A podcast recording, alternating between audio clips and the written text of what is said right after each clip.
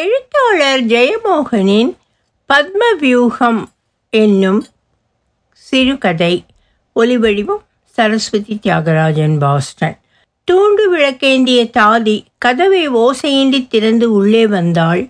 அவளிடம் தீபம் இருந்ததனால் அறையின் இருட்டு மேலும் அழுத்தமானதாக பட்டிருக்கக்கூடும் படுக்கையை கூர்ந்து பார்த்தாள். சற்று புரண்டு அசைவு காட்டினேன். அணைந்து விட்டிருந்த கன்யா தீபத்தை ஏற்றிவிட்டு கைவிளக்குடன் என்னை நெருங்கினாள். குனிந்த மெல்லிய குரலில் நேரமாகிவிட்டது மகாராணி என்றாள்.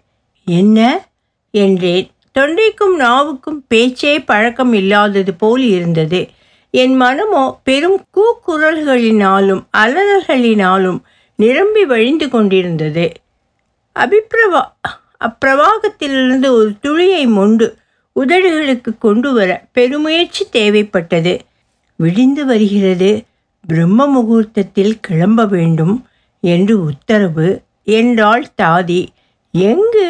என்றேன். என்னால் எதையுமே யோசிக்க முடியாதபடி மனம் ஓலமிட்டு கொண்டிருந்தது. தாதி தயங்கினால் உதடுகளை ஈரப்படுத்தியபடி இன்று இளவரசருக்கு நீர்க்கடன் என்றாள். குளிர்ந்த உலோக பரப்புள்ள வாள் ஒன்று என் அடிவயிற்றில் பாய்ந்தது போல் இருந்தது. மனம் ஒரு கணம் நின்று விழ ஏற்பட்ட அமைதி வலி போல் என் உடம்பெங்கும் துடித்தது. பிறகு விம்மல்கள் என் வயிற்றை அதிர வைத்தபடி எழுந்தன. மார்பை மோதி தொண்டையை இறுக வைத்தன. உதடுகளை கடித்து கொண்டேன். தாதி குனிந்து மகாராணி என்றாள். என்ன சொல்வது என்று அவளுக்கு புரியவில்லை. நான் என்னை இறுக்கி அனைத்தையும் உடலுக்குள் அழுத்தி கொண்டேன். ஒரு சில கணங்கள் அப்படியே அமர்ந்திருந்தேன். என் குரல் பிறகு நிதானமாகவே வெளிப்பட்டது. ஏற்பாடுகள் எல்லாம் ஆயிற்றா? என்றேன். ஸ்வேதவனத்திலிருந்து பட்டத்து ராணியும் பிறகும் நேராக கங்கை கரைக்கே வந்து விடுவார்களாம். எழுந்தேன். உடல் மிகவும் கனமாக இருந்தது. சமநிலை இழந்து துவண்டது. தாதி என்னை பிடிக்கலாமா என்று யோசித்து முன்னகர்ந்தாள் வேண்டாம் என்று கையை அசைத்தேன். மெதுவாக நடந்தேன். அரண்மனை அமைதியாக இருந்தது. தீபங்கள் நீரில் மிதப்பவை போல அலைய தாதிகள் நடனமாடினார்கள். இரவுக்குரிய ஒலிகள் வெளியே கேட்டபடி இருந்தன. இளம் தாதி ஒருத்தி வந்து நீராட ஏற்பாடுகள் செய்துவிட்டேன் என்றாள். இளம் வெந்நீர் உடலை தழுவி வழிந்தது. மனம் அதில் சிறிது இழைப்பாறுவது ஆச்சரியமாக இருந்தது.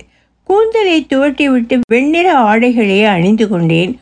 ஒரே ஒரு வைர மாலையை மட்டும் அணிந்தேன். சிதையிலும் நான் நகைகளை அணிந்தாக வேண்டும். நான் சுபத்திரை பாண்டவ குலத்தின் மகாவீரனின் உபசக்கரவர்த்தியின் பத்தினி யாதவ குல தலைவனின் தங்கை. அந்த இரு வேடங்களையும் ஒருபோதும் நான் கழற்ற முடியாது. என் மகன் போர்க்களத்தில் இரும்பு கதையால் மண்டை உடைப்பட்டு உடல் முழுக்க அம்புகள் தைத்திருக்க விழுந்து கிடப்பதை பார்க்க நேர்ந்தபோது கூட அதை மறக்க நான் அனுமதிக்கப்படவில்லை. செய்தியை கூறு அன்று அண்ணாவே வந்தார். எப்போதும் உள்ள தன்னம்பிக்கை நிறைந்த அந்த புன்னகை அமைதியான குரல் பிற தாய்மார்களையும் மனைவிகளையும் போல் மார்பிலும் வயிற்றிலும் அரைந்தபடி தலைவெறி கோலமாக ஓட முடியவில்லை. அபிமன்யுவின் உடல் மீது விழுந்து கதற முடியவில்லை. அவன் பால் குடித்த இந்த மார்புகளை அரைந்து அரைந்து உழைத்திருந்தேன் என்றால் என்னால் தூங்க முடிந்திருக்கும். எப்போதும் அண்ணாவின் பார்வை உடன் இருந்தது. அவரது அழுத்தமான சொற்கள் அனைத்தும் அறிந்த நிதானம்.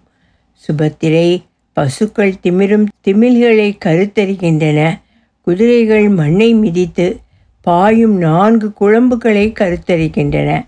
சத்திரிய பெண்கள் வீர மரணம் அடையும் மகா புருஷர்களை கருத்தரிக்கிறார்கள். அவரை எப்படி வெறுத்தேன் அன்று? வாழ்நாளில் முதல் முறையாக அவருடைய இனிய குரல் எனக்கு நெருப்பாகப்பட்டது. அவருடைய நிதானம் அருவருப்பை தந்தது. அவருடைய தர்மோபதேசம் மாறாத நியாயங்கள் சுற்றி வளைக்கும் தருக்கங்கள் அவர் மனிதர் அல்ல வெறும் ராஜதந்திரி. உறவு கிடையாது பாசம் கிடையாது நெகிழ்ந்துருகி கன்னத்தில் வழியும் ஒரு துளி கண்ணீரை அவர் அறிய மாட்டார். அழகிய சொற்றொடர் ஒன்றை அவர் அத்தருணத்தில் கூறக்கூடும். அண்ணா எங்கிருக்கிறார் கண்டவனத்தில் சக்கரவர்த்தியுடன் தங்கியிருப்பதாக சொன்னார்கள். நான் கேட்க வேண்டிய அடுத்த கேள்விக்காக தாதி காத்திருந்தாள். அவர் இரவு இரண்டாம் நாள் வரை கூட இருந்தார் என்று சொன்னார்கள். பிறகு ரதத்தில் ஏறி சரி என்றேன். தாதி பின்வாங்கினாள். ஆம் அவர் இன்றிரவு திரௌபதியை நெருங்க முடியாத புண்பட்ட புலி போல் அவள் இருப்பாள். அவளை யாருமே நெருங்க முடியாது. கிருபரும் அஸ்வத்தாமாவும் வைத்த நெருப்பில் அவளுடைய ஐந்து புதல்வர்களும் புதல்வர்களும் உயிரோடு எரிந்தார்கள். அதை தன் கண்ணால் பார்க்கும் சாபம் பெற்ற பிறவி அவள் என்ன செய்து கொண்டிருப்பாள் இந்நேரம்? வாளெடுத்து ஆயிரம் பேரின் இதயத்தை கிழித்து அந்த உதிரத்தில் நீராடினால் ஒருவேளை அவள் மனம் ஆறக்கூடும். ஆரிய வர்த்தத்தையே சாம்பலாக்கினால் அவள் மனம் ஆறக்கூடும்.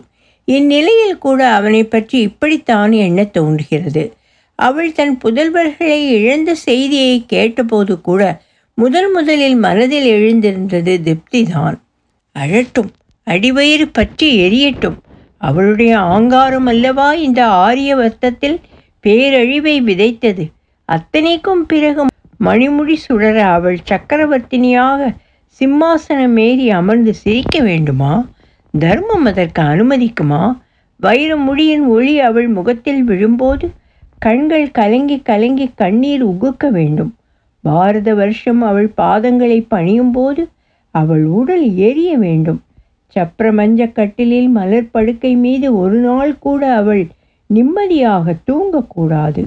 என் குழந்தை களத்தில் சிதைந்து கிடப்பதை கண்டபோது ஒரு கணம் அக்காட்சி உச்சமாக அருவருப்பாக அந்நியமாக தோன்றி என்னை உரைய வைத்த பிறகு அந்த குளிர்ந்த வெட்டு என் வயிற்றில் பதிந்தபோது அடி பாவி என் குழந்தையை பழிவாங்கி விட்டாயே என்றுதான் கூவினேன்.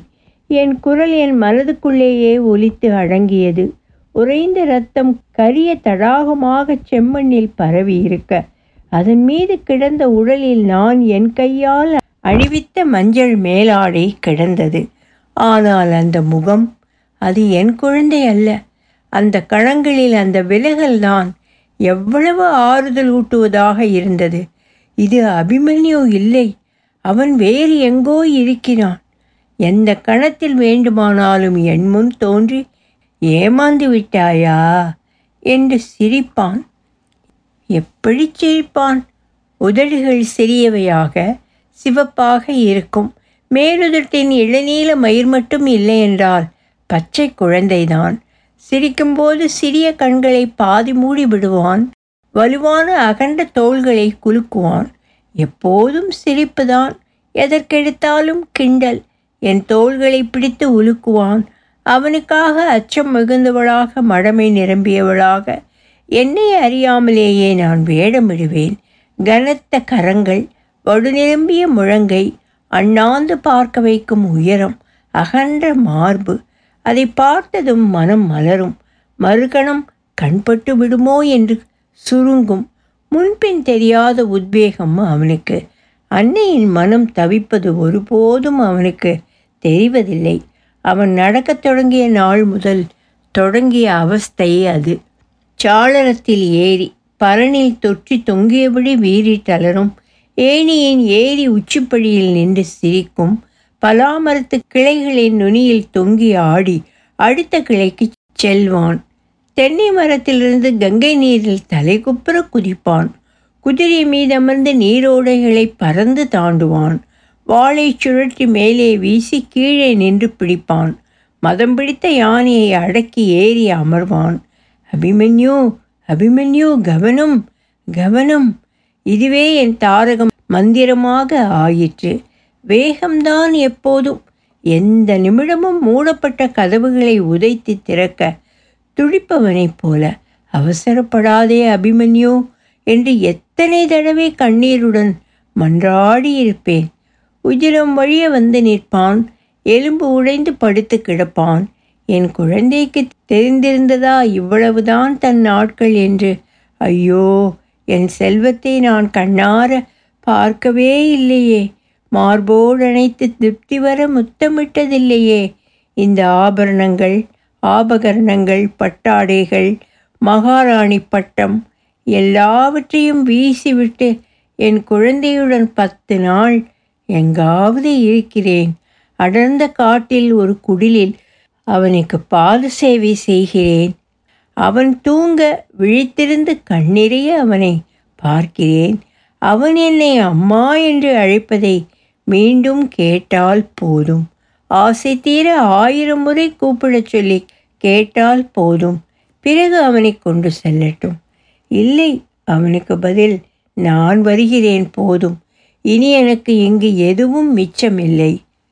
தேர் வந்துவிட்டது மகாராணி என்று தாதி வந்து சொன்னாள். நான் எழுந்து மெல்ல வாசலை நோக்கி நடந்தேன்.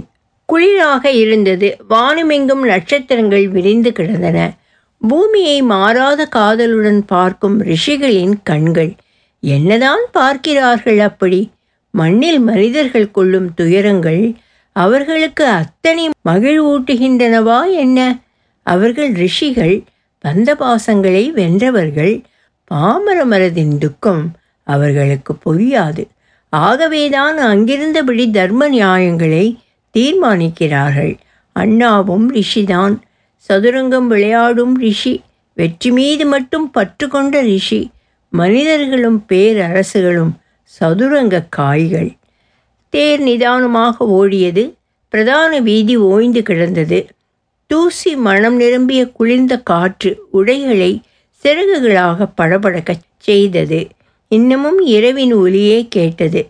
அவ்வப்போது சில பறவைகளின் ஓய்ந்த ஒலிகள் வீடுகளில் விளக்குகள் அலைய ஆட்கள் நடமாடுவது தெரிந்தது.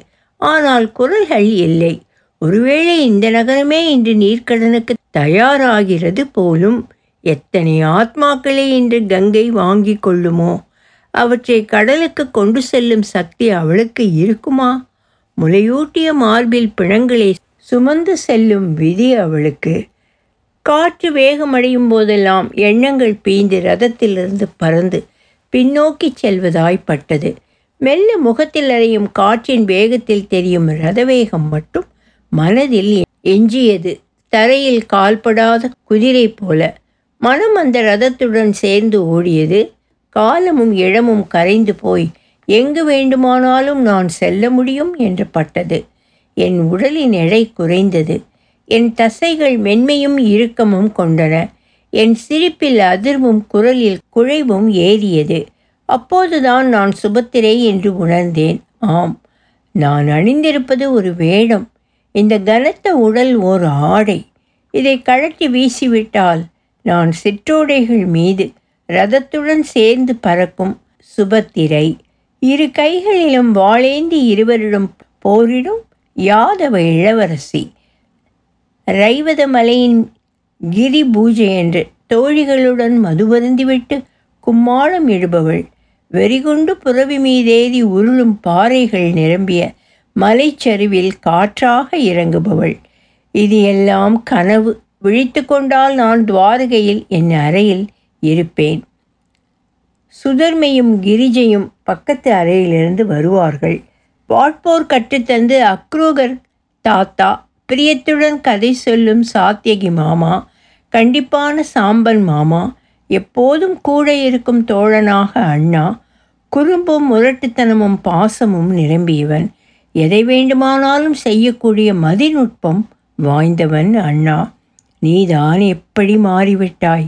உன் கண்களில் மாறாமல் தெரிந்த அந்த குறும்பு எங்கே? ரதம் குலுங்கியது பிறகு மீண்டும் வேகம் எடுத்தது. இதே போன்ற ஒரு மத்ஸ்ய ரதத்தில்தான் துவாரகையை விட்டு வந்தேன். ரதத்திற்குள் கையில் நாணேற்றப்பட்ட வில்லுடன் அன்று சற்றும் அறிந்திராத எனக்கு மாறாக புதிராக தோன்றிய மா வீரன் இருந்தான். பின்னால் அக்ரூரின் தலைமையில் யாதவ படை துரத்தி வந்தது.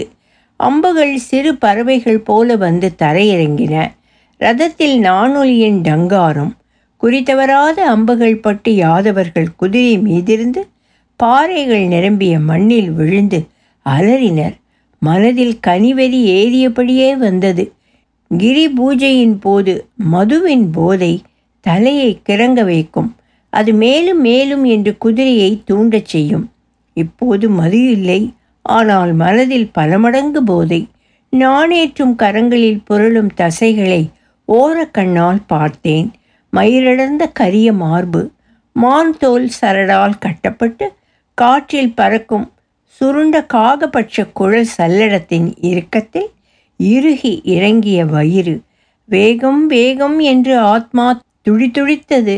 முடிவற்ற திசைவெளியில் அப்படியே ஊடுருவியபடி இருக்க வேண்டும் போல் இருந்தது. யாதவ தேச எல்லையை கடந்தோம். வெகு தொலைவில் காண்டவ பிரஸ்தத்தின் மலைகள் தெரிந்தன. மழை வரப்போகும் தருணம் மங்கிய ஒளியில் யாதவ தேசத்து புல்வெளி வெகு தூரம் வரை பரவி இருந்தது. வானில் பெரும் மேக குவியல்கள் மெல்ல நகர்ந்தன. கூட்டம் கூட்டமாக பசுக்களை ஓட்டியபடி இளையர்கள் சென்றனர். தூரத்தில் மேகமொன்றின் இழுக்கு வழியாக செம்பொன்னிற வெயில் ஒரு தூண் போல புல்வெளியில் விழுந்து கிடந்தது. அப்பகுதி மரகத பரப்பாக ஜொலித்தது. குதிரைகள் களைத்து விட்டன. நுரை தள்ளிய வாயுடன் அவை தலை குனிந்தன. அவற்றின் உடல்களிலிருந்து வியர்வை முத்துக்களாக உதிர்ந்து கொண்டிருந்தது. குதிரை வியர்வின் மனதை கிளறச் செய்யும் மனம் எழுந்தது. என் கண்முன் அறியாத தேசம் ஒன்றின் வாசல் திறப்பதை கண்டேன். தூரத்தில் காட்டின் விளிம்பு தெரிந்தது. தியானத்தில் அமர்ந்த பெரும் பாறைகள் பசும் காடுகள் மண்டிய மலைச்சரிவுகள் மலை சிகரங்களும் வானும் மௌனமாக கரைந்து ஒன்றாகும். இளநீளம் யாதவ நிலத்தின் நாட்புறமும் திறந்த மண்ணில் வாழ்ந்து பழகிய நான் மலைகளால் சூழப்பட்ட ஒரு சிறையாகவே அந்த புதிய தேசத்தை உணர்ந்தேன். அங்கு குதிரை மீது ஏறி முடிவற்று பாய்ந்து செல்ல முடியாது. முதல் முறையாக அச்சம் உள் மனதில் தலை காட்டியது. தேரின் உள்ளிருந்து உடலில் சிறு உதிர கற்றைகளுடன் வெளிவந்தார் அவர். தேரை ஓரமாக நிறுத்தி குதிரைகளை அவிழ்த்து ஓரமாக நீரோடையில் நீரிருந்த விட்டேன். புல்பரப்பில் அமர்ந்து கால்களை நீரில் விட்டு அலைந்தபடி அமர்ந்திருந்தேன். வானம் கருத்திருந்ததனால் நீர் குவியலாக இருந்தது குளிராக இருந்தது. என் அருகே வந்து அமர்ந்தார். குதிரையின் வியர்வை மனம் என் நாசிகளை நிரப்பியது. என் தோளை தொட்டார். சுட்டு விரலின் நான்வடு மரக்கட்டை போல உறுத்தியது. கிளர்ச்சி உடம்பெங்கும் கதகதப்பாக பரவியது. சுபத்திரை நமது எல்லைக்கு வந்துவிட்டோம். இனி இதுதான் உன் தேசம். நான் தலை குனிந்தேன் என் புஜங்களை பற்றினார். அச்சமாக இருக்கிறதா? மீசை மிக அருகே தெரிந்தது. கண்களின் ஒளி குருவாள் நுனிகள் போல குத்திவிடும் என்று அச்சமூட்டுவதாக தெரிந்தது. இல்லை என்றேன். அக்கணங்களில் உள்ளூர வியந்து கொண்டிருந்தேன். எப்படி இந்த முடிவை எடுத்தேன்? நான் அர்ஜுனன் என்று இவர் கூறியதும் எப்படி என் மனத்தின் தலைகளெல்லாம் அருந்தன. அண்ணாவின் உயிர் நண்பர் பெரும் வீரர் என்னை நாடி வந்தவர். இல்லை இல்லை அவற்றையெல்லாம் விட என்னை கவர்ந்தது இன்னொன்று. அவரது சாகசம் பற்றிய கதைகள் புரட்டுகள் ஜாலங்கள் போகுமிடமெல்லாம் அவர் வென்றடைந்த பெண்கள்.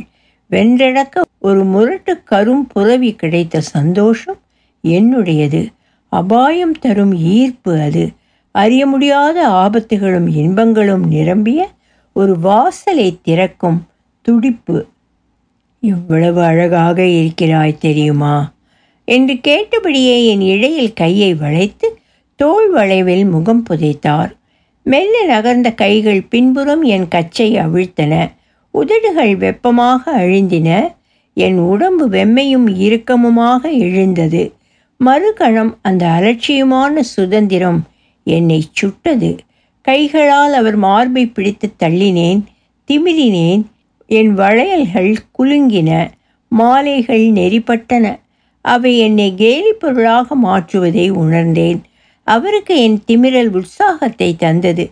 சிரித்தபடி குதிரைக்குட்டி போல் இருக்கிறாய் என்றார். என் வேகம் தளர்ந்தது. கூசி சுருங்கி போனேன். நான் ஒரு முரட்டு குதிரையை வெல்லவில்லை. ஒரு சிறுத்தையால் வேட்டையாடப்பட்டிருக்கிறேன். அவரை தள்ளுவது பயனற்றது என்று பட்டது. அவரின் உடலை கையாண்ட விதத்தில் இருந்த அனுபவ தேர்ச்சி என் அங்கங்களை உறைய வைத்தது. என் மனம் கூர்மையடைந்தது. அந்த எண்ணம் வந்த உடனே அந்த ஆயுதத்தின் கூர்மையை எண்ணி என் மனம் உவகை கொண்டது. சரி உங்கள் ராஜபத்தினி என்ன சொல்லப் போகிறாள் இதற்கு? என்றேன். அவர் பிடி தளர்ந்தது முகம் வெளியது எழுந்து அமர்ந்தார். தலை குனிந்தபடி எனக்கும் அவளை நினைத்தால் அச்சமாகத்தான் இருக்கிறது என்றார். ஒரு கணம் கங்கை போல அரவணைப்பாள் மறுகணம் பாம்பு போல் இருப்பாள். என் மனம் இறுகியது பிறகு நெகிழ்ந்தது. இந்த ஜகப்புரட்டனுக்குள் இருக்கும் அஞ்சிய குழந்தையை இதோ நான் கண்டு கொண்டிருக்கிறேன். அவர் தலையை என் மார்போடு அணைத்தபடி கவலைப்படாதீர்கள் என்றேன். மனதை கருணை நீராட்டிய போதிலும் உள்ளூர ஒரு வெற்றி கழிப்புதான் இருந்தது. நீ ஒரு இழைச்சியாக வேடமிட்டு திரௌபதியிடம் போ. அவளிடம் எனக்கு வேறு யாரும் இல்லை. நீயே அடைக்கலம் என்று கூறு. அடைக்கலம் தந்துவிட்டாள் என்றால் பிறகு விஷயத்தை சொல்வோம். அவள் வாக்கு மாறக்கூடியவள் அல்ல என்றார். ஏற்றுக்கொள்ளவில்லை என்றால்? நிச்சயமாக ஏற்றுக்கொள்வாள். அவளுடைய கர்வம் ஒரு கோட்டை போல அதை உடைத்து உள்ளே போனால் அவள் ஒரு குளிர்ந்த தடாகம். மீண்டும் என் ஆங்காரம் படம் எடுத்தது. கசப்பு மனமெங்கும் பரவியது. அதன் பிறகு அவர் என்னை தொட முயலவில்லை. எரியும் மனத்துடன் நான் ரதத்தில் ஏறிக்கொண்டேன். மழை துளிகள் உதிரத் தொடங்கின. வானம் உடைந்து கொட்ட ஆரம்பித்தது. புல்வெளியில் மழையின் வெண்பட்டு திரை நெளிந்தது. அதை கிழித்தபடி ரதம் ஓடியது. காண்டவ பிரஸ்தத்தின் அடர்ந்த காடு மீது மழை கொட்டும் ஓலம் பெரியதோர் சைன்யத்தின் போர்க்குரல் போல ஒலித்தது. அச்சம் புறக்குளிரை விட அழுத்தமான குளிராக என் மீது பரவியது. எனக்காக வியூகமிட்டிருக்கும் படை எது? ஒரே கணத்தில் நான் உள்ளே நுழைந்துவிட முடியும். ஆனால் அதன் நிச்சயமின்மையே என்னை ஈர்க்கும் சக்தியாக இருந்தது. காட்டில் ரதம் நுழைந்தபோது உடம்பு ஏனோ சிலிர்த்தது. கங்கை நீர் கலங்களாகச் சுழித்துச் சென்றது. அதன் கரைகளில் உயரமற்ற புதர் மரங்கள் அடர்ந்திருந்தன. கரையோரமாக செந்நிற உத்தரீயம் போல பாதை கிடந்தது.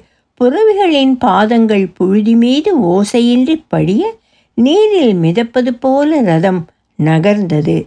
திரையை விலக்கி பார்த்தபடியே வந்தேன். இருள் இன்னும் பிரியவில்லை. ஆயினும் கூட்டம் நிறையவே இருந்தது. மரத்தடிகளில் மூட்டை முடிச்சுகளுடன் வயோதிகர்கள் அமர்ந்திருந்தனர். சற்று தள்ளி முகத்திரை போட்டபடி கூட்டம் கூட்டமாக பெண்கள் ஊடே குழந்தைகள் விளையாடின. மாட்டு வண்டிகள் அவிழ்த்து போடப்பட்டிருந்தன. மாடுகள் மணி குலுங்க தலையாட்டியபடி அசை போட்டு கொண்டு படுத்து கிடந்தன. கங்கை நீரின் மீது மட்டும் ஒளி சற்று அதிகமாக இருந்தது. அதன் செந்நிற ஆழத்திற்குள் எங்கோ இருந்து ஏதோ ஒளி விழுவது போல் இருந்தது. படித்துறைகளில் புரோகிதர்கள் நிரம்பி இருந்தனர். கட்டுக்கட்டாக தர்பை கிடந்தது. வெண்கல பாத்திரங்கள் கங்கையின் அலைப்பாயும் ஒளியை மௌனமாக பிரதிபலித்தபடி காத்து நின்றன. கங்கையின் கரையோரமாக நீலமும் சிவப்பும் வெள்ளையுமாக நீர்ப்பூக்கள் இலை பரப்புடன் சேர்ந்து நெளிந்தன. அரசகுல ரதம் வருகிறது என்று தெரிந்தும் எவரும் கிளர்ச்சி அடையவில்லை. எழுந்து பார்க்கவும் இல்லை. வெகு சிலர் ஆர்வமின்றி திரும்பி பார்த்தனர். வெறித்த கண்கள் என்னை தொட்டு மீண்டன. மரங்களின் மேல் நுனிகளில் இளம் பசுமை துளங்க ஆரம்பித்து விட்டது. இன்னும் அரை நாழிகையில் நன்கு புலர்ந்துவிடும் என்ன இது? இவ்வளவு கூட்டம் இருந்தும் ஏன் ஒளியே இல்லை? மனித உடல்கள் நீர்மீன்கள் போல ஒலியின்றி வாயசைத்தபடி மெல்ல நடமாடுகின்றன. விசித்திரமானதொரு பொம்மலாட்டம் போல் இருந்தது. திடீரென்று அக்கூட்டத்தில் முதியவர்களும் பெண்களும் குழந்தைகளும் மட்டும் இருப்பதை பார்த்தேன். இளைஞர்களே இல்லை. மீண்டும் அடிவயிற்றில் அந்த வாள் பாய்ந்தது. அத்தனை பேருமா? உடம்பு நடுங்க கண்களை மூடி நெற்றியை விரல்களால் அழுத்தியபடி இறுகி அமர்ந்தேன். மனம் ரத வேகத்தின் போது கொண்ட விடுதலை உணர்வு முழுக்க பின்னகர்ந்து துவாரகை போல முற்பிறப்பு ஞாபகம் போல எங்கோ மறைந்தது. எல்லாம் வெறும் கனவு. நான் இதுதான். இந்த கனக்கும் உடம்பு கனக்கும் மனம். இந்த பாரம்தான் நான். இந்த வெறுமைதான் நான். ரதம் தயங்கியது வீரர்கள் குதிரைகளில் வந்து எதிர்கொண்டனர். என் ரத முகப்பிலிருந்து தண்டேந்தி என் குலத்தையும் சிறப்பையும் கூறி என்னை அறிவித்தான். அப்பெயர் வரிசை மிக அருவறுப்பூட்டுவதாக எனக்கு கேட்டது. அவற்றில் எதுவுமே நானல்ல என்று கூவ வேண்டும் போல் இருந்தது.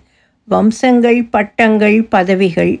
கங்கை கரையெங்கும் மூடுபடமிட்டு கூனி அமர்ந்திருந்த விதவைகளின் உருவங்கள் ஞாபகத்திற்கு வந்தன. ரதம் உள்ளே போயிற்று. புல்வெளியில் பர்ணசாலைகள் வரிசையாக இருந்தன. செம்பட்டு முகப்பு போடப்பட்டது. திரௌபதியின் பர்ணசாலை போலும் சற்று தள்ளி பெரிய வட்ட வடிவ பர்ணசாலையை சுற்றி காவல் வீரர்கள் உருவிய வாளுடன் நின்றனர்.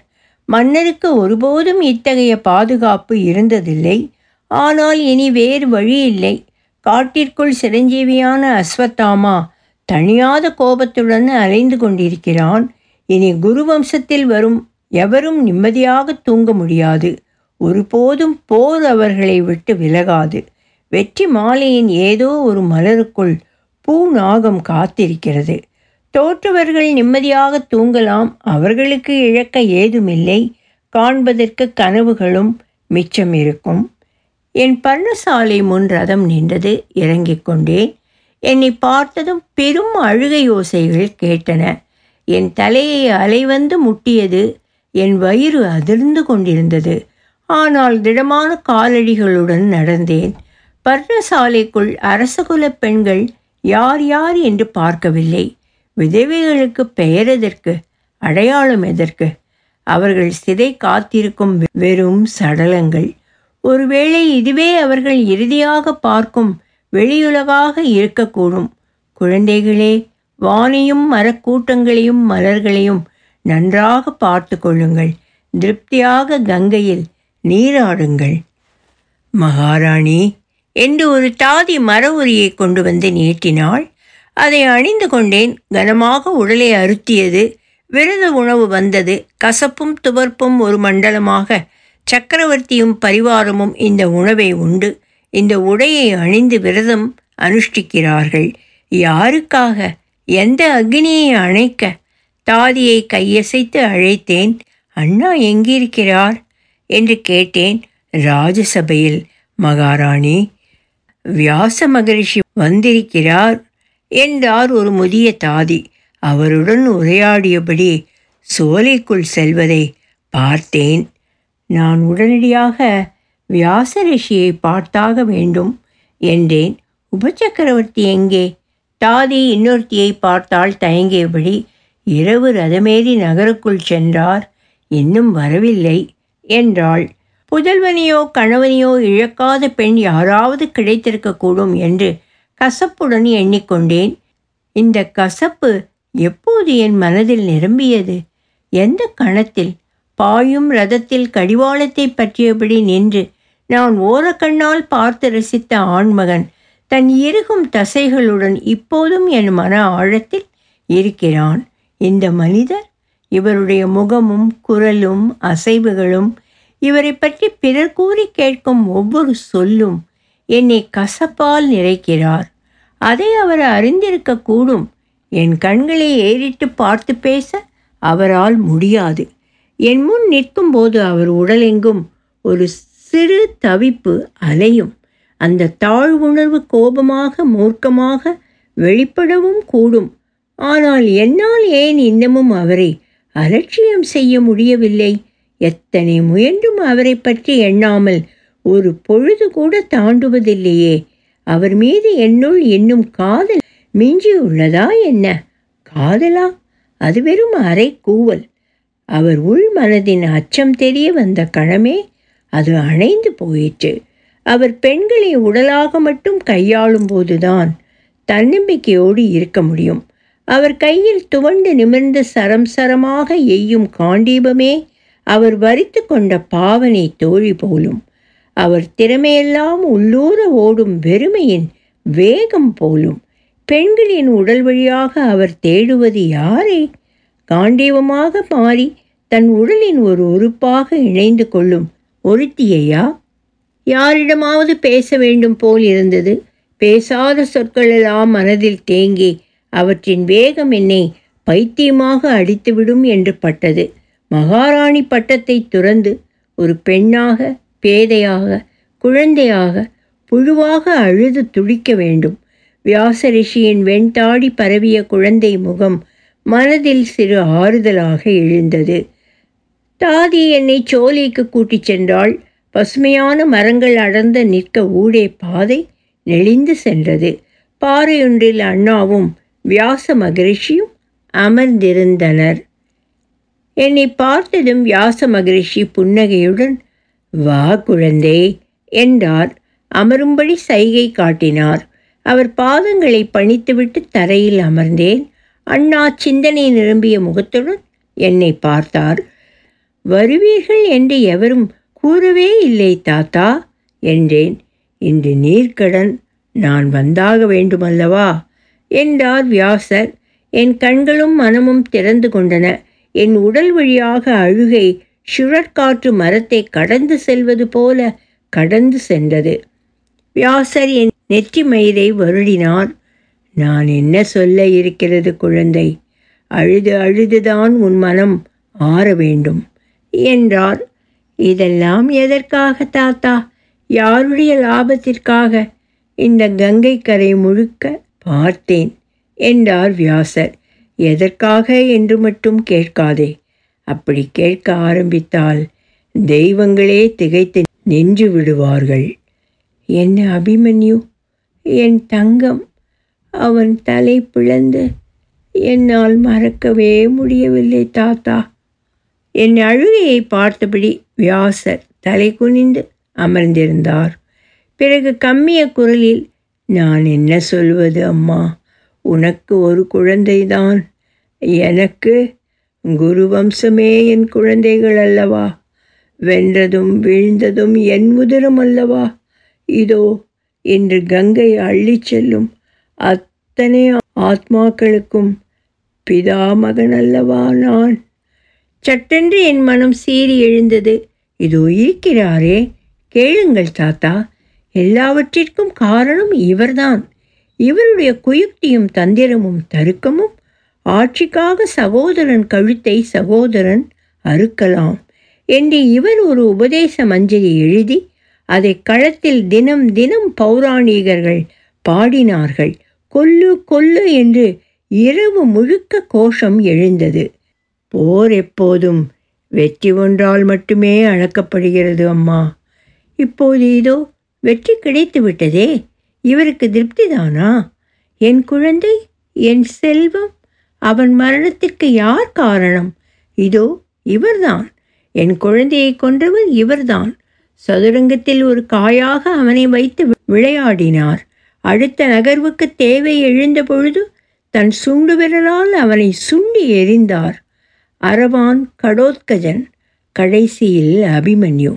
சொந்த இரத்தத்தில் பிறந்தவர்களை கொல்லும்படி தான் சொன்ன உபதேசத்தை தனக்கும் பொருத்தி கொண்ட மகான் இவர். சுபத்திரை நீ உன் வேதனையில் பேசுகிறாய் என்றார் வியாசர். என் குழந்தை எப்படி இறந்தான்? அவன் என் கருவில் இருந்தபோது பத்மவியூகத்தில் நுழையும் வழியை இவர் கற்றுத்தந்தார் வெளியேறும் வழியை கூறாமலேயே விட்டுவிட்டார். எங்கும் எதிலும் முட்டி மோதி நுழைபவனாக வெளியேறும் வழி தெரியாதவனாக அவன் வளர்ந்தான்.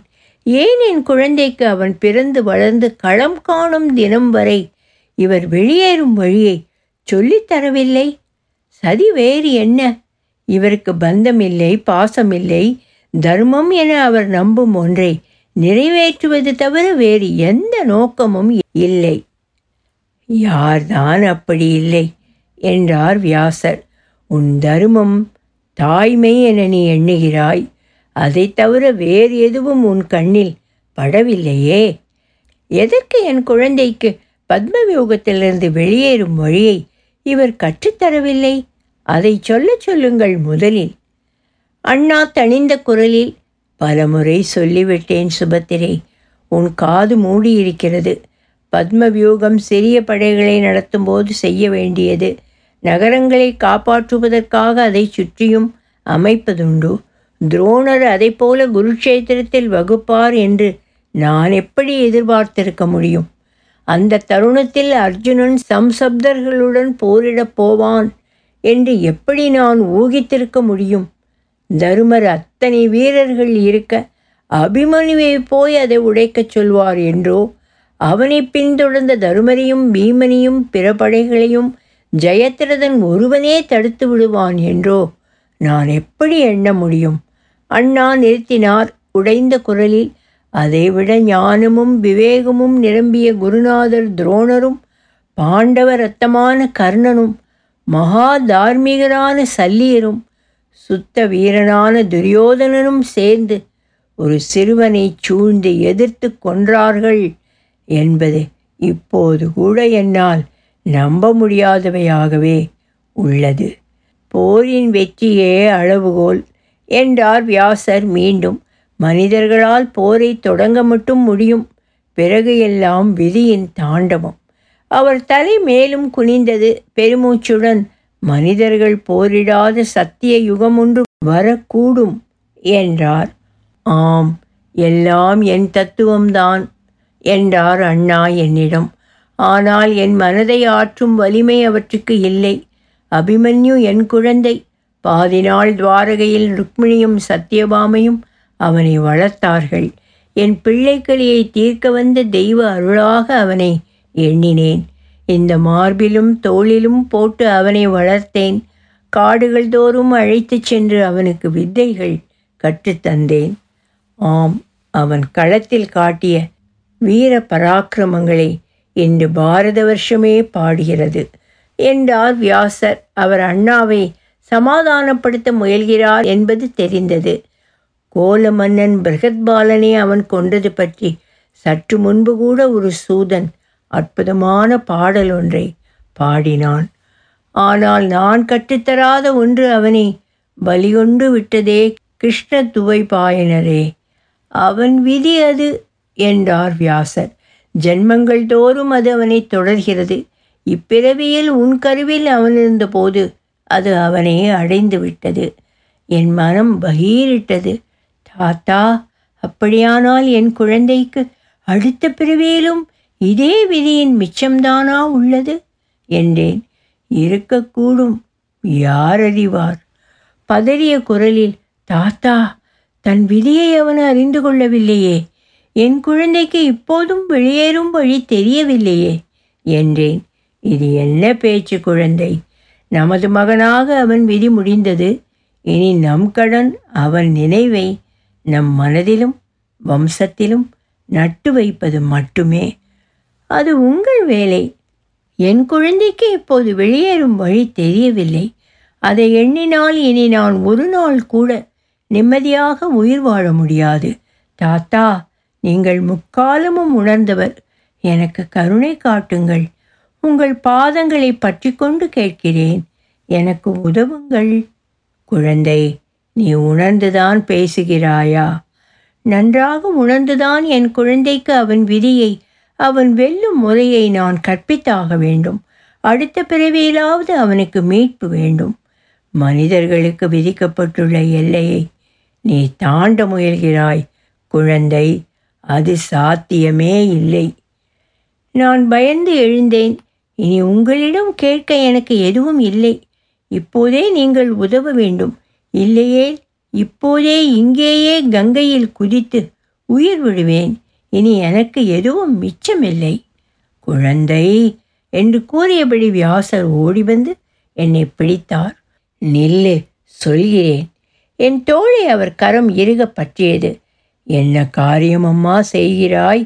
முதிய வயதில் இதுவரை நான் கண்டதெல்லாம் போதாதா?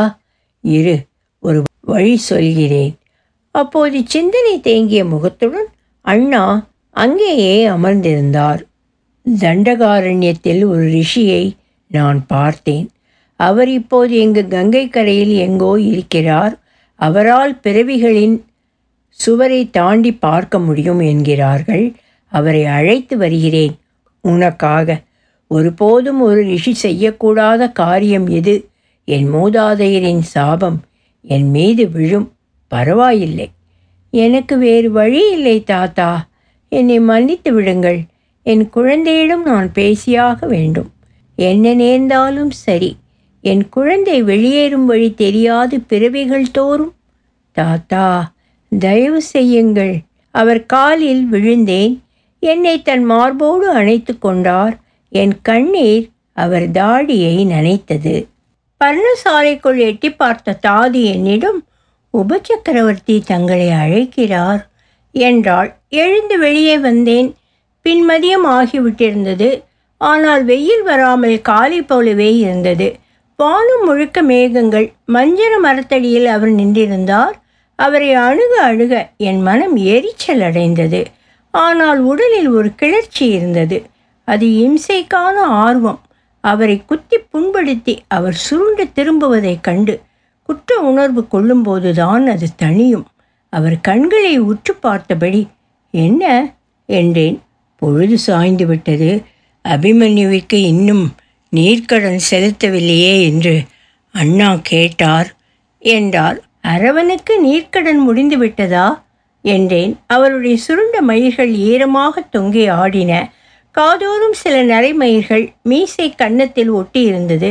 கண்களுக்கு கீழே கருவளையங்கள். பார்வையில் எப்போதும் இருக்கும் சிறுபிள்ளைத்தனமான உற்சாகத்தின் ஒளி அறவே இல்லை. இனி ஒருபோதும் திரும்பாது போலும். ஆம் என்றார். அவருடைய பலவீனமான இடத்தில் நான் போட்ட அடி அது. அவர் நெற்றியில் நரம்பு அசைந்தது. கண்கள் சுருங்கி இம்சை தெரிந்தது. என் மனம் உள்ளூர கும்மாளமிட்டது. மேலும் மேலும் என்று தாவியது. சுருதர்மாவிற்கும் முடிந்து விட்டதா? என்று சாதாரணமாக கேட்டேன். அவர் கண்கள் சீற்றம் கொண்டன. அபிமன்யு மட்டும்தான் மீதி என்றார். நான் தலையசைத்தேன். ஏன் தாமதம்? என்றார். சற்று பிந்தட்டும். எங்கோ ரதம் அனுப்பியிருப்பதாக கூறினார்கள். ஆம் எதற்கு? ஒன்றுமில்லை என்றேன். இவரிடம் நான் கூற முடியாது அபிமன்யு என் அந்தரங்கத்தின் ஆழம். அதை ஒருபோதும் இவருடன் பகிர முடியாது. அதை எவரிடமும் பகிர முடியாது. அவனிடம் கூட பகிர்ந்ததில்லை. அவன் பிறந்து விழுந்தபோது அவனை பார்த்தவர்கள் தந்தையைப் போல என்று கூறிய போது என் மனம் எரிந்தது. அவன் வளர வளர அவனில் கூடி வந்த குறும்பு வில் திறனும் துணிச்சலும் அவரையே ஞாபகப்படுத்தின. அவை என்னை கோபம் கொள்ளச் செய்தன. பாதி நாள் அவனை துவாரகைக்கு அனுப்பியதே அதனால்தான். மீதி நாள் அவர் ஊரில் இருந்ததுமில்லை. ஆனால் அவனில் நான் ரசித்ததெல்லாம் அவற்றைத்தானோ? ஏன் என்று கூறு. என்றார் கோபத்துடன். இன்று நீர்க்கடன் வேண்டாம் என்று எண்ணுகிறாயா? யாரை கூட்டி வரச் சொல்லியிருக்கிறாய்? நான் அவர் கண்களை பார்த்தேன். அபிமன்யு என் மகன். அவனுக்கு எப்படி செய்ய வேண்டும் என நான் அறிவேன். அவர் கோபம் முகத்தில் நெளிந்தது உரத்த குரலில் அவன் என் மகன் இல்லையா? எனக்கு மட்டும் துயரம் இல்லையா? என்றார். துயரமா? எதற்கு? என்றேன் வியப்புடன். உள்ளூர் என் இம்சிக்கும் இச்சை கூர்மை அடைந்தது. மனம் மிகுந்த நிதானத்துடன் சொற்களை தேர்வு செய்தது. நீங்கள்தான் பழிவாங்கி விட்டீர்களே! பொழுது சாய்வதற்குள் ஜெயத்ரதன் தலையை கொய்து அதை காற்றில் பறக்க வைத்து அவன் தந்தை கரங்களில் விழ வைத்து அவர் உயிரையும் பறித்து சூதர்கள் பரவசமாக பாடும் கதையல்லவா அது? வம்சகாதையில் ஒரு பொன்னேடல்லவா? அப்புறம் எதற்கு துக்கம்? நீ என்னை ஏளனம் செய்கிறாய். உனக்கு மட்டும் பேரிழப்பு ஏற்பட்டு விட்டது என்று கற்பனை செய்து கொள்கிறாய். உன்னை முக்கியமானவளாக பிறரிடம் காட்டிக்கொள்ள இந்த துக்க வேடத்தை மிகைப்படுத்திக் கொள்கிறாய். நான் அவர் கண்களை மீண்டும் உற்று பார்த்தேன். நேற்றிரவும் எங்கிருந்தீர்கள்? அவர் தடுமாறி முகம் வெளியே ஏன்? என்றார். இல்லை தாத்தா தேடினார் என்றேன். அவரை பார்த்தேனே? ஓஹோ என்றேன். பிறகு பார்வையை விலக்காமலே நின்றேன். நான் வருகிறேன் என்று அவர் நடந்தார்.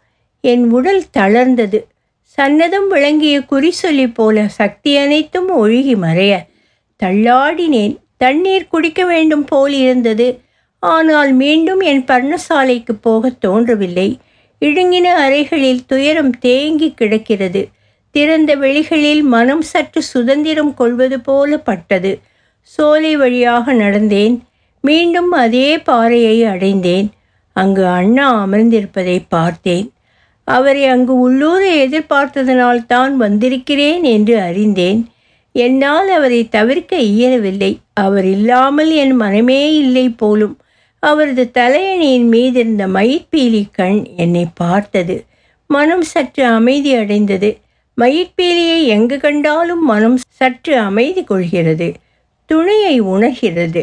அபிமன்யு குழந்தையாக இருந்தபோது ஒரு முறை அவன் கொண்டையில் மயிற்பீலியை அணிவித்தேன். அதை பார்த்ததும் அவர் முகம்தான் எப்படி சிவந்து பழுத்தது. தொண்டை புடைக்க உரிமையபடி அதை பீத்து வீசினார். கொஞ்சி குலாவி குழந்தையை அலியாகவா ஆக்குகிறாய்? பீலியும் மலரும் என்று கத்தினார். ஆங்காரமும் ஏமாற்றமுமாக. பீலி சூடியவர்களெல்லாம் அலிகள் என்கிறீர்களா? என்றேன். கையை ஓங்கியபடி வந்தார். நல்லது. கையதற்கு காண்டிவத்தையே எடுங்கள்.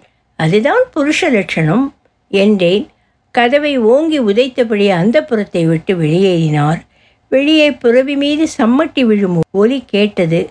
அது கனைத்து கூவியபடி கல் தளத்தில் தடதடத்து ஓடியது. அண்ணா ரிஷி வந்துவிட்டாரா? என்றார். இன்னும் வரவில்லை. காத்திருந்து காத்திருந்து பொறுமை போகிறது. வருவார். பின்மதியம் ஆகிவிட்டது. நீர்க்கடன் எப்போது முடிவது என்றேன். களைப்புடன் கண்களை விரல்களால் அழித்தி கொண்டேன். பார்த்தன் என்ன சொன்னான்? திடுக்கிட்டேன். எப்படி அறிந்தார்? அவர் முகம் பதுமை போல் இருந்தது. பிறகு அமைதி ஏற்பட்டது. நேரமாகிறது என்கிறார்? என்றேன். பாவம் என்றார். ஏன்? அவர்தான் போரில் வென்று சவ்யசாதி ஆகிவிட்டாரே. இனி அஸ்வமேதம் திக்விஜயம் வரலாற்றில் உங்களுக்கும் அவருக்கும் சிம்மாசனம் அல்லவா போட்டு வைக்கப்பட்டுள்ளது? உன் துயரம் கசப்பாக மாறிவிட்டிருக்கிறது சுபத்திரை. உலகமே உனக்கு எதிரியாக படுகிறது. நீ என்னதான் எண்ணுகிறாய்? இன்று இங்கு ஒவ்வொருவரும் என்ன எண்ணுகிறார்கள் என்று நீ அறிவாயா? இந்த கணம் காலதேவன் வந்து போர் தூங்குவதற்கு முன்பிருந்த தருணத்தை திரும்ப அளிப்பதாகச் சொன்னான் என்றால் அத்தனை பேரும் தங்கள் எதிரிகளை ஆறத் தழுவி கண்ணீர் உகுப்பார்கள். இந்த போர் ஒரு மாயச் சுழி ஒவ்வொரு கணமும் இதன் மாய சக்தி எல்லோரையும் கவர்ந்திழுத்து கொண்டிருந்தது. விதி அத்தனை பேர் மனங்களிலும் ஆவேசங்களையும் ஆங்காரங்களையும் நிரப்பியது இன்று. வெளியேறும் வழி எவருக்கும் தெரியவில்லை சுபத்திரை. எனக்கும் தெரியவில்லை. நான் பெருமூச்சு விட்டேன். அண்ணா மனம் கலங்கிய போதுதான். அவரை அப்படி பார்க்க நான் விரும்பவில்லை என்று அறிந்தேன். அவர் வெல்ல முடியாத வீர யோகியாகவே என் மனதில் இருந்தார். அண்ணாவின் முகம் மீண்டும் நிதானம் கொண்டது. நீ உணவருந்தினாயா? என்றார். இல்லை ஏன் இப்படி உன்னை வளைத்து கொள்கிறாய்? என்னால் எதிர்பார்ப்பின் பதற்றத்தை தாங்க முடியவில்லை அண்ணா. சுபத்திரை நீ செய்யப்போவது என்ன என்று அறிவாயா? எனக்கு வேறு வழி இல்லை என்றேன் உறுதியாக. நேதியின் பேரியக்கம் மனிதர்களையும் அண்ட வெளியையும் இயற்கையிலுள்ள அனைத்தையும் ஒன்றாக பிணைத்திருக்கிறது சுபத்திரே அதில் ஒரு சிறு துளியை கூட மனித மனம் அறிய முடியாது. அதை மாற்றிவிடலாம் என்று நம் அகங்காரம் சில சமயம் கூறும். அதன்படி நாம் இயங்குவோம். பிறகு தெரியும் நமது அந்த இயக்கம் கூட நியதியின் விளையாட்டுதான் என்று. வேதாந்த விசாரம் கேட்க எனக்கு இப்போது மனம் கூடவில்லை அண்ணா. அண்ணா சிரித்தபடி ஆம் பாரத வருஷத்தில் இப்போது மலிவாக போய்விட்டிருப்பது அதுதான் என்றார். அவரை புண்படுத்தி விட்டோமோ என்ற ஐயம் எனக்கு ஏற்பட்டது. அண்ணா என் மனதை தயவு செய்து புரிந்து கொள்ளேன். நான் என் குழந்தைக்கு அவன் தன் விதியை அறியாமல் போகக்கூடாது அண்ணா. அதற்காக எனக்கு எந்த சாபம் வந்தாலும் சரி. சரி வா கங்கையோரமாக போவோம். யாராவது நம்மை தேடக்கூடும். காட்டுக்குள் குளிர் இருந்தது. மரங்கள் மழைக்காலத்திற்குரிய புத்துணர்ச்சியுடன் காற்றில் குலுங்கின. தளதளக்கும் ஒளியும் சிறு மணி ஓசைகளும் கங்கை வந்துவிட்டதை கூறின. படித்துறைகளில் புரோகிதர்கள் அமர்ந்திருந்தனர். தர்பை புல்லும் பிண்டங்களும் சிதறி கிடந்தன. அமாத்தியர் சௌனகர் எழுந்து வந்து அண்ணாவை வணங்கினார். இப்போதுதான் முடிந்தது என்றார். சரி என்று அண்ணா தலையசைத்தார். மெதுவாக நடந்தோம். எங்கும் அமங்கலமான மௌனமும் நிதானமும் கங்கை மீதிருந்து குளிர் பரவி கொண்டிருந்தது. பர்ணசாலைகளுக்கு செல்லும் வழியில் திடீரென்று அடிப்பட்ட விலங்கின் ஊளை போல ஒரு அழுகை குரல் எழுந்தது. தாதிகள் தொடர தலைவிரி கோலமாக திரௌபதி ஓடி வந்தாள். அவளை தாதிகள் பிடித்தனர் கங்கையை நோக்கி கை நீட்டியபடி அலறினாள். மரவுரி விலகி கிடந்த சர்ப்பம் போன்ற உடல் தழல் போன்ற உடல் விஷம் துப்பும் சுடும் இப்படித்தான் கௌரவ சபையில் சென்று நின்றாள். தலைமையிலே அவிழ்த்து போட்டு சபதம் எடுத்தாள். இப்போது தலையை முடிந்து கொள்ள வேண்டியது தானே இப்போது கூட ஏன் இப்படி எண்ணுகிறேன்? அவள் என்ன செய்வாள்? அண்ணா சொன்னது போல அவளும் இப்போது மனமுடைந்து ஏங்கக்கூடும். எல்லாம் எவ்வளவு எளிமையாக தொடங்கி விடுகிறது. ஐந்து குழந்தைகள் பிரிதிவிந்தியன் சுதசேனன் சுதகர்மா சதானீகன் சுதேசனன் ஐந்து தளிர் முகங்கள் ஐந்து பொன்னிற தோள்கள். அவள் வயிற்றில் ஊழித்தீயல்லவா எரியும்? அதை எண்ணிய போதே என் மனம் பதைத்தது. சுதகர்மாவின் முகம் மட்டும் அவ்வளவு தெளிவாக மனதில் எழுந்தது. அவன் அவருடைய குழந்தை என்று சொல்வார்கள். அவனை மார்போடு அணைத்து அவன் முகத்தை உற்று உற்று பார்ப்பேன். அபிமன்யுவின் அருகே நிறுத்தி ஒப்பிட்டு பார்ப்பேன். பயிற்சி போர்களின் அபிமன்யு அவனை அனாயாசமாக தோற்கடிக்கும் போது மனதில் கழிப்பு நிறையும். அபிமன்யுவுக்கு அவன் மீது எப்போதும் குறிதான். சித்தி அபிமன்யு என்னை அடிக்கிறான் சித்தி. அபிமன்யுவை பாருங்கள் என்று சதா ஓடி வருவான். மழலை குரல்கள் எங்கிருக்கிறீர்கள் என் குழந்தைகளே? வானில் எங்காவது விளையாடுகிறீர்களா? சண்டை போடுகிறீர்களா? மண்ணில் நீங்கள் வாழ்ந்த நாட்களில்தான் உங்கள் மீது என்னென்ன கோபதாபங்கள் போட்டி பொறாமைகள் எங்களுக்கு? நான் ஒருபோதும் பார்த்திராத அரவான் அவன் மீது எத்தனை கோபம் எனக்கு. என் கண்களிலிருந்து கண்ணீர் கொட்டியது. அப்படியே படித்துறையில் அமர்ந்து விட்டேன். அண்ணா பெருமூச்சுடன் சற்று தள்ளி அமர்ந்து கொண்டார். கங்கை மீது இரு சிறு ஓடங்கள் மிகுந்த துயரத்துடன் நகர்ந்து சென்றன. ரிஷி வந்துவிட்டார் என்ற செய்தி வந்தது. எழுந்து விரைந்தோடினேன். கால் புழுதியில் பதிந்து வேகம் கூடவில்லை. என் உடல் கனத்தது.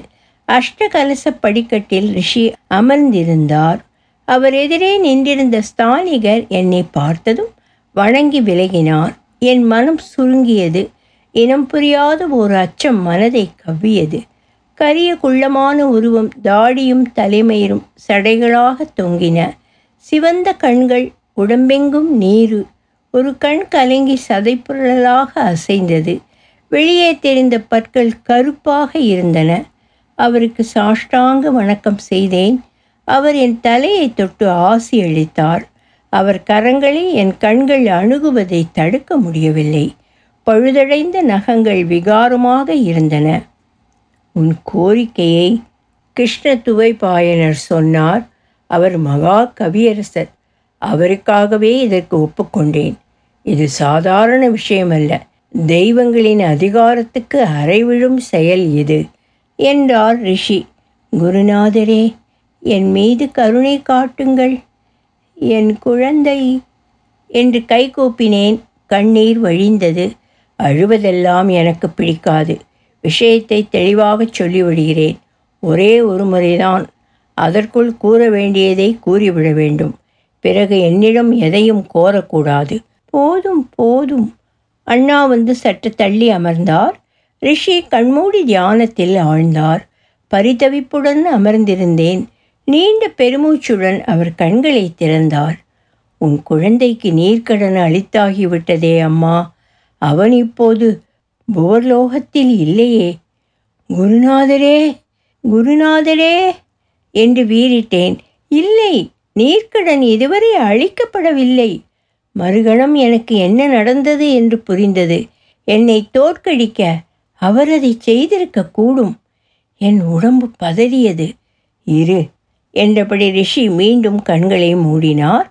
நான் தவிப்புடன் அண்ணாவை பார்த்தேன். அவர் கங்கை கரையோரம் மலர்ந்து கிடந்த தாமரைகளையும் குவளைகளையும் பார்த்தபடி சிலை போல அமர்ந்திருந்தார். ரிஷி கண்களை திறந்தார். உன் குழந்தை கருப்பீடம் ஏறிவிட்டான் என்றார். எங்கே? எந்த வயிற்றில்? என்று கைகூப்பியபடி பதறினேன். அது தெரியாது. மனிதனா மிருகமா பறவையா புழுவா என்று கூட கூற முடியாது. குருநாதரே இப்போது என்ன செய்வது? இன்னும் நேரம் இருக்கிறது ஆத்மா முதல் உயிரணுவாகிய பார்த்திப பரமாணுவை ஏற்று அதனுடன் இணைவது வரை வாய்ப்பிருக்கிறது. இணைந்துவிட்டால் இப்பிறவியுடனான அத்தொடர்பு முற்றிலும் அருந்துவிடும் பார்ப்போம். ரிஷி நீரில் இறங்கி ஒரு தாமரை மலரை பறித்து அதை எடுத்து வந்து தியானித்து என்னிடம் காட்டினார். இதோ பார் தாமரை பூவின் மகரந்த பீடத்தில் இரு சிறு வெண்புழுக்கள் நெளிந்தன. மெல்லிய நுனி துளிக்க அவை நீந்தி நகர்ந்தன. இது என் மாய காட்சி. உன் மகன் இருக்கும் கரு இந்த மலர். இதிலொன்று உன் மகன் நீ அவனிடம் பேசு. ஆனால் இந்த தாமரை கூம்பிவிட்டால் பிறகு எதுவும் செய்ய முடியாது. இதில் என் குழந்தை யார் குருநாதரே? இதோ இந்த சிறு வெண்புழு. அவர்கள் இரட்டையர்கள். என் மனம் மலர்ந்தது. பரவசத்தால் பதற்றம் பரவியது.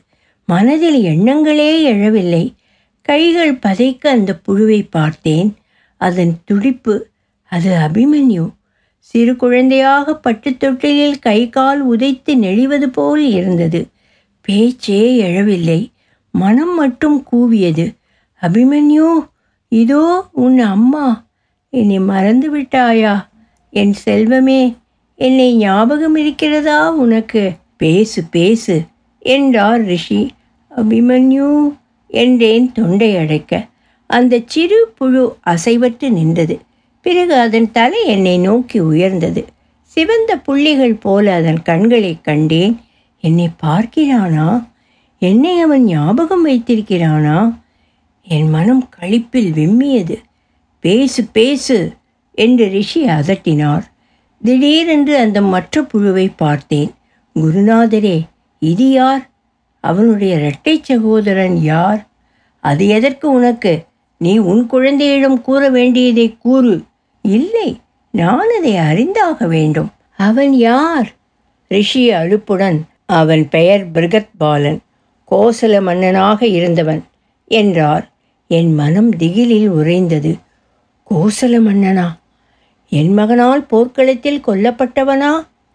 ஆம் அவர்கள் இருவருக்கும் இடையே மாற்ற முடியாத ஓர் உறவு பிறவிகள் தோறும் தொடர்கிறது. அதன் காரணத்தை யாரும் அறிய முடியாது. நீ உன் குழந்தையிடம் சொல்ல வேண்டியதை சொல்லிவிடு. என் தொண்டை கரகரத்தது. அடுத்த பிறவியில் என்ன நிகழப் போகிறது? அபிமன்யு அது கோசல மன்னன் பிருகத்பாலன் உன்னால் கொல்லப்பட்டவன். உன் இரட்டை சகோதரன். உன் எதிரி. மகனே கவனமாக இரு. ரிஷி கோபமாக என்ன பேசுகிறாய் நீ? என்று கத்தினார். நான் களைப்புடன் மூச்சிரைத்தேன். திடீரென்று பத்ம வியூகம் பற்றி இன்னமும் கூறவில்லை என்று உணர்ந்தேன். அபிமன்யு இதோ பார் பத்மவியூகம்தான் உன் விதியின் புதிர். அதிலிருந்து வெளியேறும் வழியை கூறுகிறேன். என் மீது யாரோ குனிந்து பார்ப்பது போல நிழல் விழுந்தது. திடுக்கிட்டு அண்ணாந்தேன் யாரும் இல்லை. வானம் கண்ணங்கரையில் என்று இருந்தது. பதற்றத்துடன் மலரை பார்த்தேன். அது கூம்பி விட்டிருந்தது. குருநாதரே என்று கூவியபடி அதை பிரிக்க முயன்றேன். பிரயோஜனமில்லை பெண்ணே அவன் போய்விட்டான். என்றார் ரிஷி குருநாதரே குருநாதரே என்று கதறி அழுதபடி அவர் காலில் விழுந்தேன். எனக்கு கருணை காட்டுங்கள். என் குழந்தையிடம் ஒரு வார்த்தை பேசிக்கொள்கிறேன் ரிஷி எழுந்துவிட்டார். அவர் பாதங்களை பற்றி கொண்டேன். அவர் உதறிவிட்டு நடந்தார். அப்படியே படிகளில் அமர்ந்து முழங்காலில் முகம் புதைத்து கதறி கதறி அழுதேன். தோள்களில் கரம் பட்டது. அண்ணனின் கரம் அது என்று தெரிந்தது. அதை நான் விரும்பினேன் என்று அறிந்தேன். அண்ணா அபிமன்யு என் குழந்தை. வா போகலாம். மழை வரப்போகிறது. என் குழந்தைக்கு இப்போது வெளியேறும் வழி தெரியவில்லையே. தன் விதியின் புதிரை சுமந்தபடி அவன் போகிறானே. நான் பாவி பாவி. அண்ணா என்னை தூக்கி எழுப்பினார். வா அழுது என்ன பயன்? என் குழந்தைக்கு அவன் விதியிலிருந்து மீளும் வழி தெரியவில்லையே. யாருக்கு தெரியும் அது? உனக்கு தெரியுமா? வழி தெரிந்தால் நீ உள்ளே நுழைந்தாய். நான் அப்படியே உறைந்து நின்றுவிட்டேன். பிறகு அண்ணா என்றேன். வா மழை வருகிறது. இலைகள் மீது ஓலமிட்டபடி மழை நெருங்கி வந்தது. ஆவேசமான விரல்கள் பூமியை தட்டின. பிறகு நீர்த்தாரைகள் பொழிய ஆரம்பித்தன. அண்ணா என் குழந்தையின் விதி என்ன? அடுத்த பிறவியில் அவனுக்கு என்ன நேரிடும்? மழையில் அண்ணாவின் குரல் மங்களாக கேட்டது. தெரியவில்லை. ஆனால் அதன் தொடக்கம் மட்டும் என்று தெரிந்தது. எப்படி?